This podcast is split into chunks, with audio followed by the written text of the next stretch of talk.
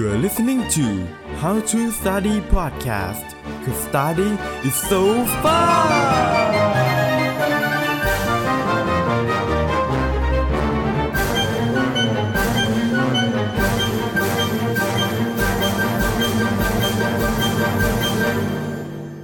สวัสดีคุณผู้ฟังทุกท่านนะครับยินดีต้อนรับเข้าสู่ How to Study Podcast กับผมโนเบลนรเสวัฒนทิติพักนะครับ ในประสดนี้นะครับผมอยากจะชวนทุกคนเนี่ยนะฮะมาดูเกี่ยวกับสิ่งที่จะช่วยผ่อนคลายเรานะฮะช่วยให้ความรู้เรานะฮะแล้วก็ให้อะไรหลายอย่างเกี่ยวกับเราเลยผ่านทางเสียงนะฮะนั่นก็คือ Music Streaming Platform นะครับเมื่อก่อนเนี่ยถ้าเกิดเราพูดถึงเอ่อ music streaming platform เนี่ยนะครับเออหรือว่า service ก็ได้นะฮะเราก็คงจะนึกถึง การที่เราฟังเพลงในนั้นใช่ไหมนะฮะแต่ว่าทุกวันนี้เนี่ยนะครับมันมีอะไรหลาย ๆ อย่างเต็มไปหมดเลยนะครับ ไม่ว่าจะเป็นพอดแคสต์นะครับไม่ว่าจะเป็นรายละเอียดปีกย่อยอื่น ๆ อย่างเช่น การดาวน์โหลดมันดาวน์โหลดเก็บไว้ได้หรือเปล่านะฮะคุณภาพเสียงเป็นยังไงนะฮะหรือว่าเอ่ออะไรพวกเนี้ยนะฮะมันมีรายละเอียดปีกย่อยเต็มไปหมดนะฮะเดี๋ยววันนี้มาพูดคุยกันนะครับอะเรามาเริ่มกันดีกว่านะฮะก็ต้องเกริ่นกันก่อนเลยนะฮะว่าอันเนี้ยมันมาจากเอ่อ user เอ่อ experience ในการใช้งานของผมอะนะครับ ทั้งนี้ทั้งนั้นเนี่ยนะฮะเอ่อแต่ละอันเนี่ยนะครับผมก็ไม่ได้ใช้บางบางแพลตฟอร์มเนี่ยผมก็ไม่ได้ใช้นานแล้วนะครับ เพราะว่า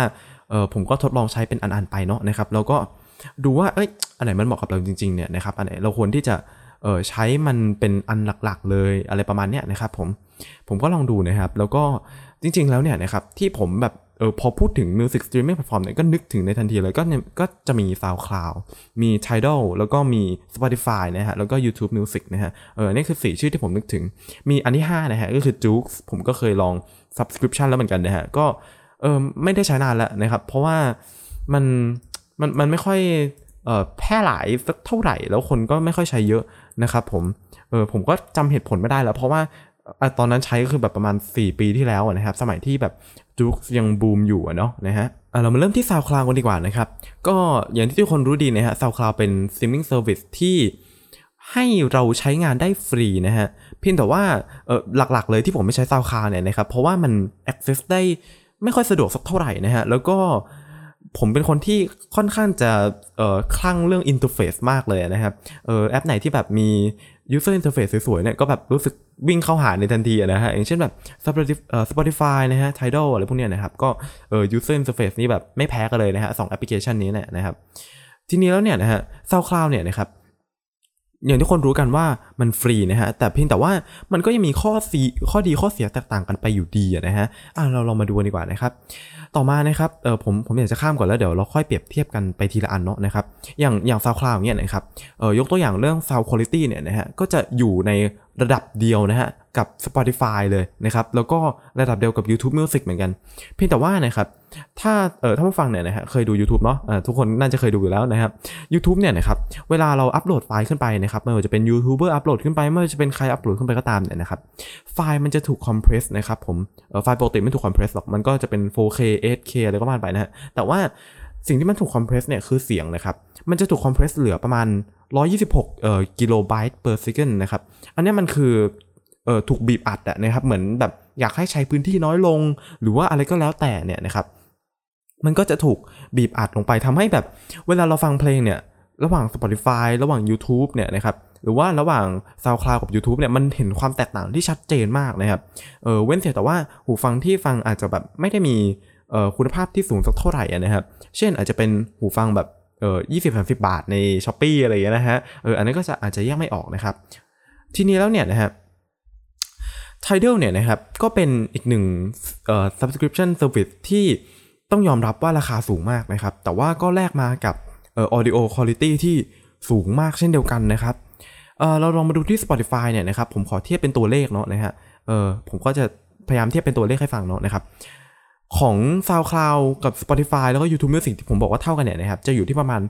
320กิโลไบต์ per second เนาะนะครับแต่ว่าตัวของ Tidal เนี่ยสูงกว่านั้นประมาณเอ่อ5เท่านะครับก็อยู่ที่ประมาณ 1.4เมกะบิตนะฮะเอ้ยเมกะไบต์นะครับขออภัยนะฮะซึ่งเออมันมันเยอะกว่า 5 เท่าเลยนะครับมันก็เป็นตัวเลขที่น่าพิจารณามากๆเลยนะครับแต่สิ่งหนึ่งที่ต้องพิจารณาเหมือนกันก็คือราคานะครับก็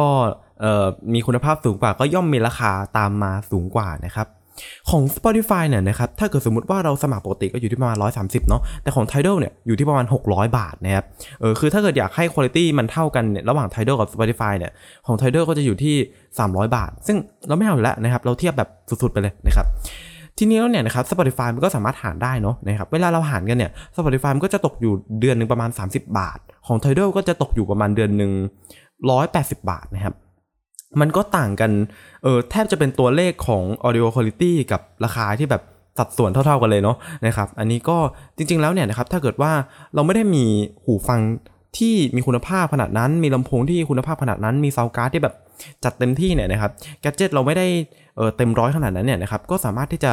เออผ่อนลงมาก็ได้เนาะนะครับ มันแทบจะมองไม่เห็นความแตกต่างเลยกับเออแกลบที่มันสูงขนาดนั้นในคุณภาพที่มันสูงขนาดนั้นอะไรอย่างเงี้ยนะครับสำหรับผมเนี่ย เอ่อ Spotify กับเอ่อ YouTube Music ก็เพียงพอที่จะ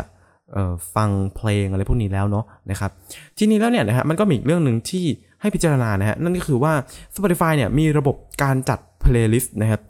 อะบอกตรงๆ YouTube ก็มีเหมือนกัน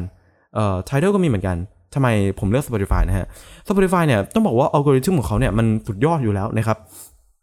การจัดเพลย์ลิสต์ไม่ว่าจะเป็นการที่เขาจัดเองบริษัทจัดเองเอ่อพนักงานจัดเองหรือว่าอะไรก็ว่ากันไปเนี่ย อันนั้นเป็นเพลย์ลิสต์ที่แบบโอ้โหทุกเพลงเพราะละมุนนะฮะแต่ว่า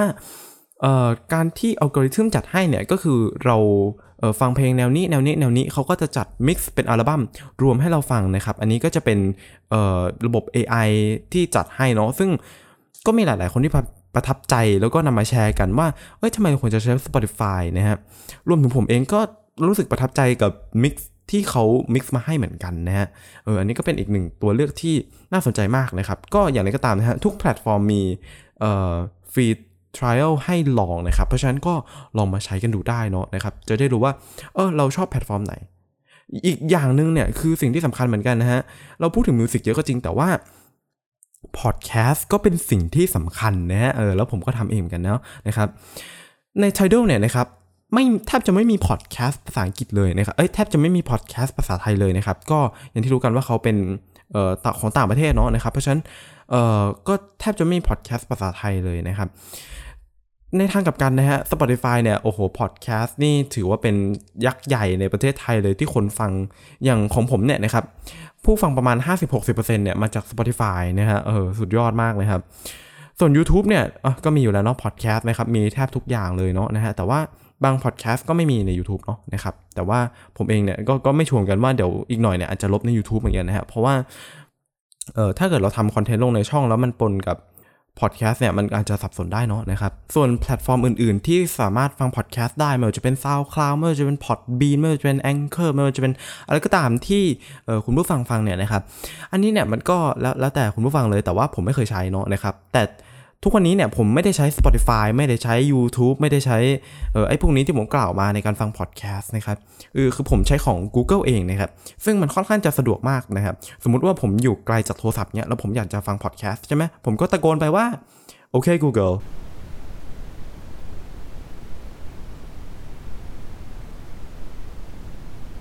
play Mission to the Moon podcast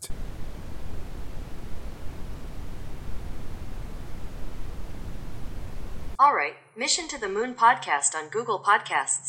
Here's where you left off. เนี่ย แล้วเขาก็จะเพลย์ผมเลยนะฮะ เออ สุดยอดมากนะฮะ อ่า เสียงที่ทุกคน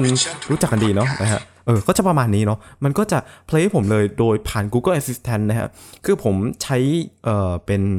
Android เนาะนะครับ ถ้าเกิดเป็นใน iOS เนี่ย ผมก็จะมี Apple Podcast เหมือนกัน ซึ่งผมไม่เคยลองใช้ ก็ไม่สามารถที่จะแนะนำอะไรท่านผู้ฟังได้นะ แต่ว่า อืมก็ต้องยอมรับว่ามันมันก็ดีเนาะนะครับ เออโดยเฉพาะเวลาเล่นอยู่อย่างเงี้ยผมก็สามารถเออสั่งพอสได้หรือว่าเวลาหยุดเล่นก็สามารถสั่งเพลย์ต่อได้ผ่านเสียงเอออันนี้จริงๆ มันเป็นฟังก์ชันที่มีมานานแล้ว แต่เพียงแต่ว่าอยากจะเออให้ท่านผู้ฟังเนี่ยลองลองพิจารณาดูเนาะนะครับ มันเป็นฟังก์ชันที่ผมใช้แล้วมันก็เออมันมันสะดวกนะครับ ทีนี้แล้วเนี่ยนะครับนอกเหนือจากนี้เนี่ยนะครับ ผมก็แทบจะไม่ได้ใช้ streaming platform แต่ว่าถ้าเกิดให้ผมเลือกกลับไปใช้ผมก็จะน่าจะเลือกใช้ Spotify นะครับ แต่ว่าตอนนี้ไม่ได้ใช้แล้ว เพราะว่า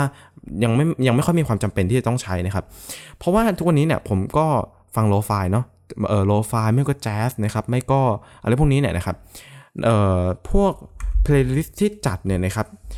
ใน YouTube ก็ยอมรับว่าใน YouTube ก็มีเนาะแต่ว่าในเออเว็บไซต์ที่ผมฟังเนี่ยนะครับเป็นเว็บไซต์ที่แบบโอ้โหรู้สึก ปลาบปลื้มมากที่มีเว็บไซต์นี้ขึ้นมานะครับ แล้วคนฟังน้อยมากนะครับ ต่อแบบเรียลไทม์เนี่ยประมาณแบบหลักสิบอะซึ่งโอ้โหมันมันไม่น่าจะน้อยขนาดนี้เลยนะครับเว็บไซต์นี้ชื่อว่า lofi cafe นะครับ l o f i c a f e เนาะนะครับ ก็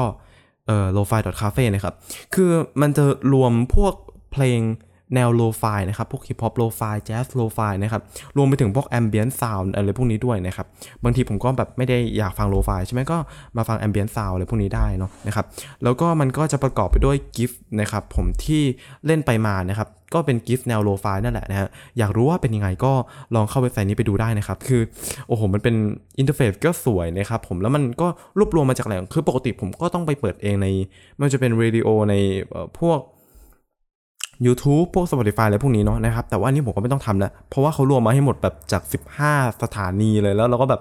เปิดได้เลยนะครับ แล้วก็เลือกได้เลยว่าจะเอาอันไหนนะฮะ เลือก GIF ได้ แล้วก็สามารถตั้ง Pomodoro Timer ได้ด้วยนะครับ เออคือไอ้เว็บไซต์เนี้ยผมแบบเปิดเกือบทั้งวันเลยจริงๆอะนะครับ ต่อมานะครับผมเป็น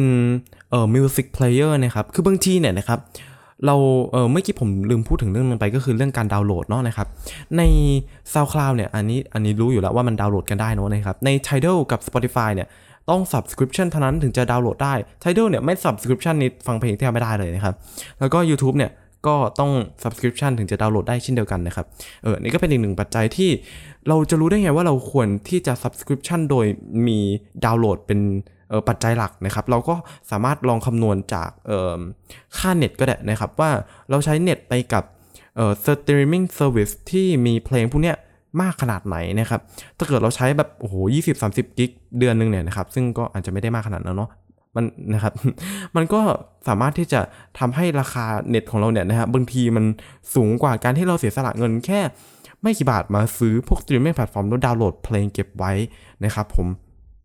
อันนี้ก็เป็นหนึ่งตัวเลือกหนึ่งเนาะนะครับ แต่ว่านะครับทำไมผมต้องโหลดเพลงนะฮะ คือจริง ๆ มันแทบจะไม่มีความจำเป็นที่ต้องโหลดเลยใช่ไหมฮะ แต่ว่าคือผมก็จะมีเอ่อศิลปินที่ผมชอบอยู่นะครับ ซึ่งศิลปินที่ผมชอบเนี่ยนะครับ เวลาผมฟังเพลงเขาเนี่ยนะครับ เวลาอัปโหลดเพลงมาใช่ไหมนะครับ ผ่านไปประมาณสองสามเดือน เอ้ย ศิลปินที่ผมฟังเนี่ยนะครับเขาบอกว่าเอ้ยเขารู้สึกไม่ค่อยชอบใจเพลงนี้เขาลบทิ้งครับซึ่งไม่ใช่เพลงน้อยๆเลยที่ลบทิ้งไปนะครับ คือเออทุกวันนี้เนี่ยนะครับมีเพลงที่สตรีมมิ่งอยู่ของเขาเนี่ยแค่หลักสิบนะครับ แต่ว่าเพลงที่เขามีจริงๆเนี่ยคือหลักร้อย แล้วผมก็ขอบคุณตัวเองมากเลยที่ผมโหลดเก็บเอาไว้นะครับ เพราะเพราะฉะนั้นแล้วมันเออเป็นอะไรที่คือคือถ้าเกิดไม่โหลดเก็บไว้เนี่ยก็ไม่รู้จะไปหาฟังที่ไหนนะครับ ต่อให้คนอื่นเขาโหลด เก็บไว้ก็ตาม แต่ว่าบางทีก็อาจจะไม่ได้เอามาปล่อยให้ฟังนะครับ อันนี้ก็เลยเป็นสาเหตุที่ผมต้องโหลดเพลงบางเพลงเก็บไว้นะครับผม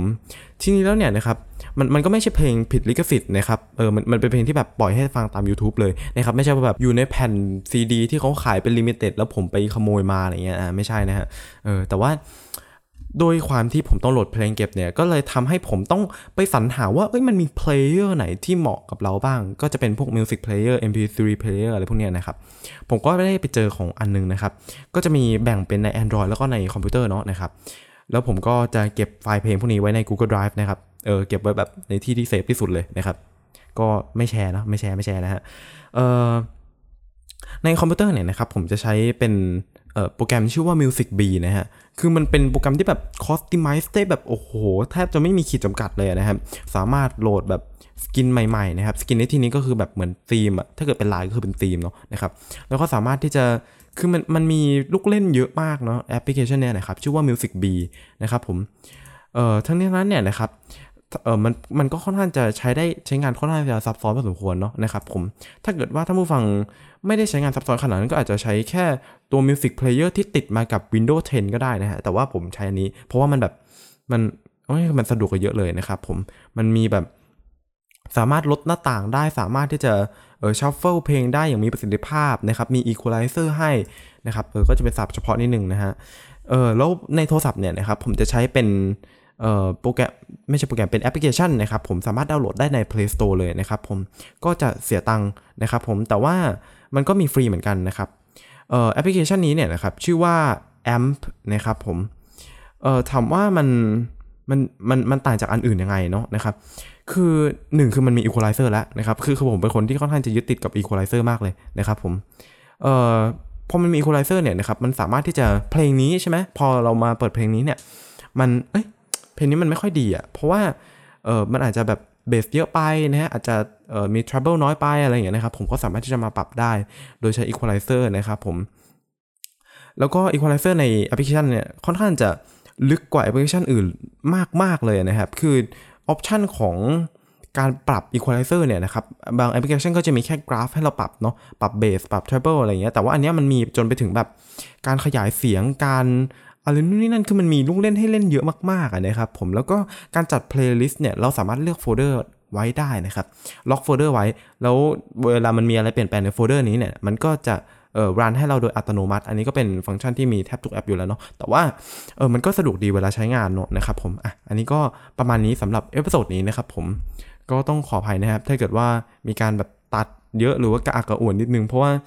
เออคือคอแห้งมากเลยแล้วแบบต้องต้องตัดไปดื่มน้ำนะฮะ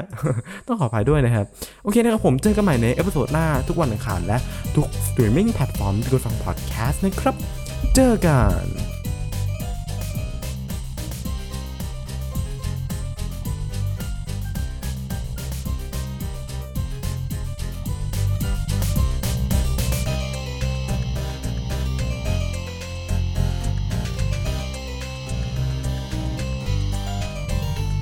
Thank you for your listening. See you in the next episode. And don't forget to have fun with your study.